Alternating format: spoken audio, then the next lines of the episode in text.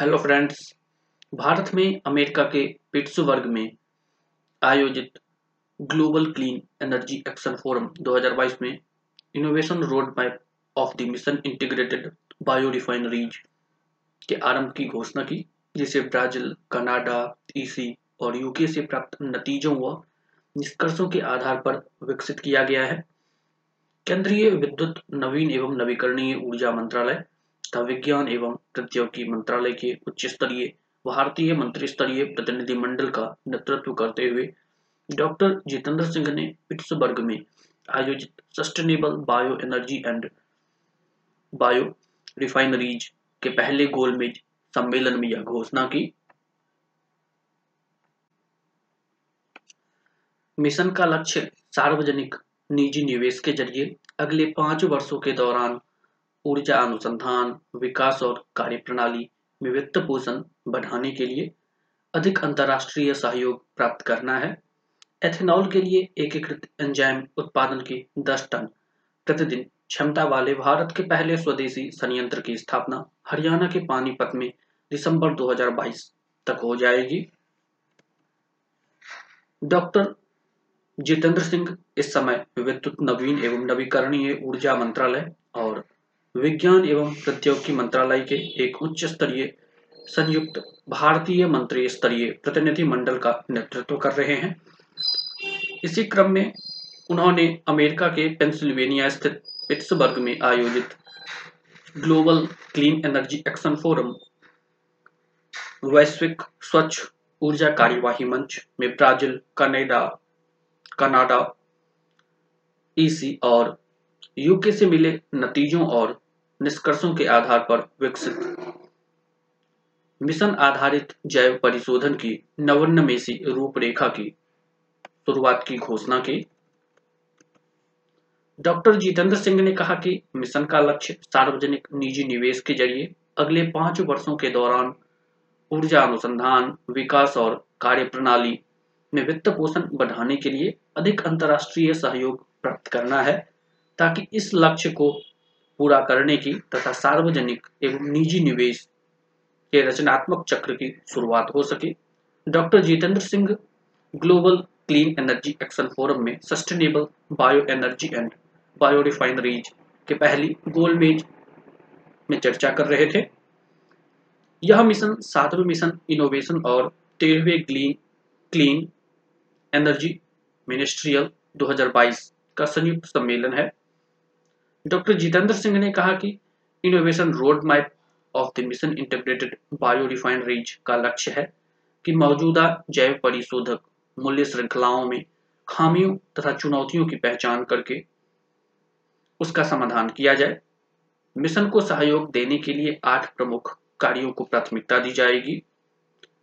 इस लक्ष्य को प्राप्त करने के लिए मिशन को सही दिशा दी जाएगी। उन्होंने कहा कि इससे नीति निर्माताओं को रणनीतिक प्रारूप भी मिलता है, ताकि वे अगले पाँच वर्षों में अनुसंधान एवं विकास की दिशा में अग्रसर हो सके। इसके अलावा महत्वपूर्ण जैव परिशोधक प्रौद्योगियों के पूरे परिवेश के वित्त पोषण के प्रस्तावों को तैयार करने में सुविधा हो, तथा कार्यवाही तेज़ी से चलाने के सुझाव मिल सके।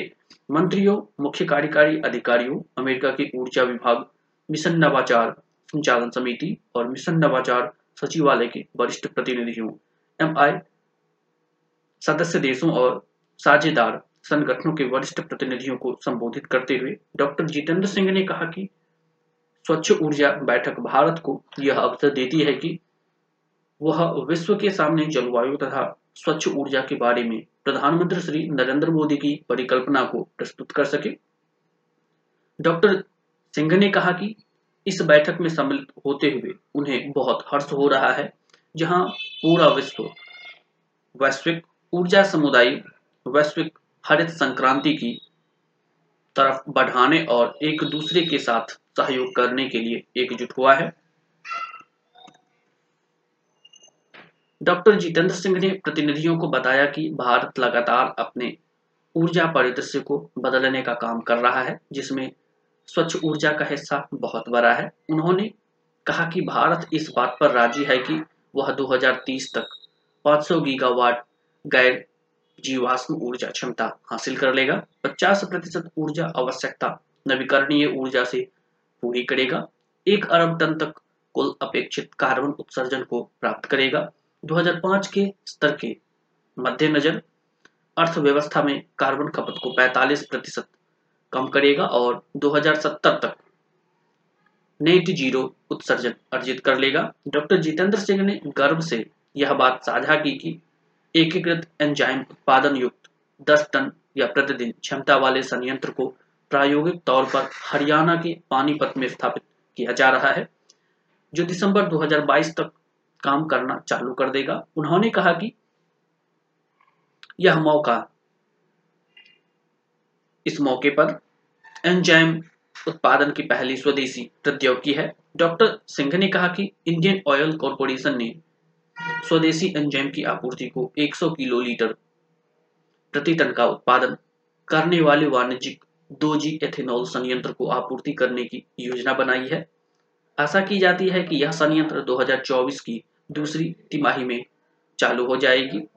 इसके अलावा अपशिष्ट लिग्निन लकड़ी के रेसे से मूल्य संवर्धित उत्पाद विकसित करने की प्रक्रिया भी चल रही है। उन्होंने कहा कि इसकी सफलता से स्वदेशी प्रौद्योगिकी आगे बढ़ेगी। आत्मनिर्भर भारत की दिशा में योगदान होगा तथा यातायात सेक्टर में कार्बन उत्सर्जन में कमी आएगी।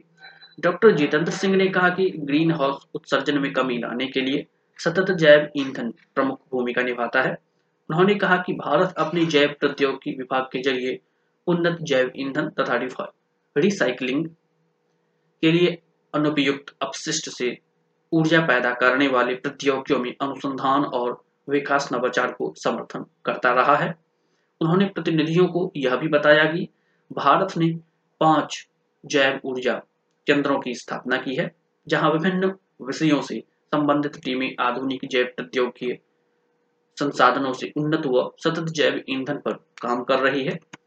डॉक्टर जितेंद्र सिंह ने अंत में कहा कि हाल में जब भारत ने नई दिल्ली में एमआई वार्षिक समागम की मेजबानी की थी, तब नीदरलैंड्स से मिले निष्कर्षों के आधार पर मिशन एकीकृत जैव परिशोधन की शुरुआत की गई थी, जिसके तहत प्रमुख सदस्य अंतर्राष्ट्रीय संगठन, कॉरपोरेट सेक्टर, अकादमिक संस्थान और सिविल सोसाइटी एकजुट हुए ताकि कम कार्बन उत्सर्जन करने वाले भविष्य के लिए नवीकरणीय ईंधन, रसायनों और पदार्थों में नवाचार में तेज़ी लाई जा सके।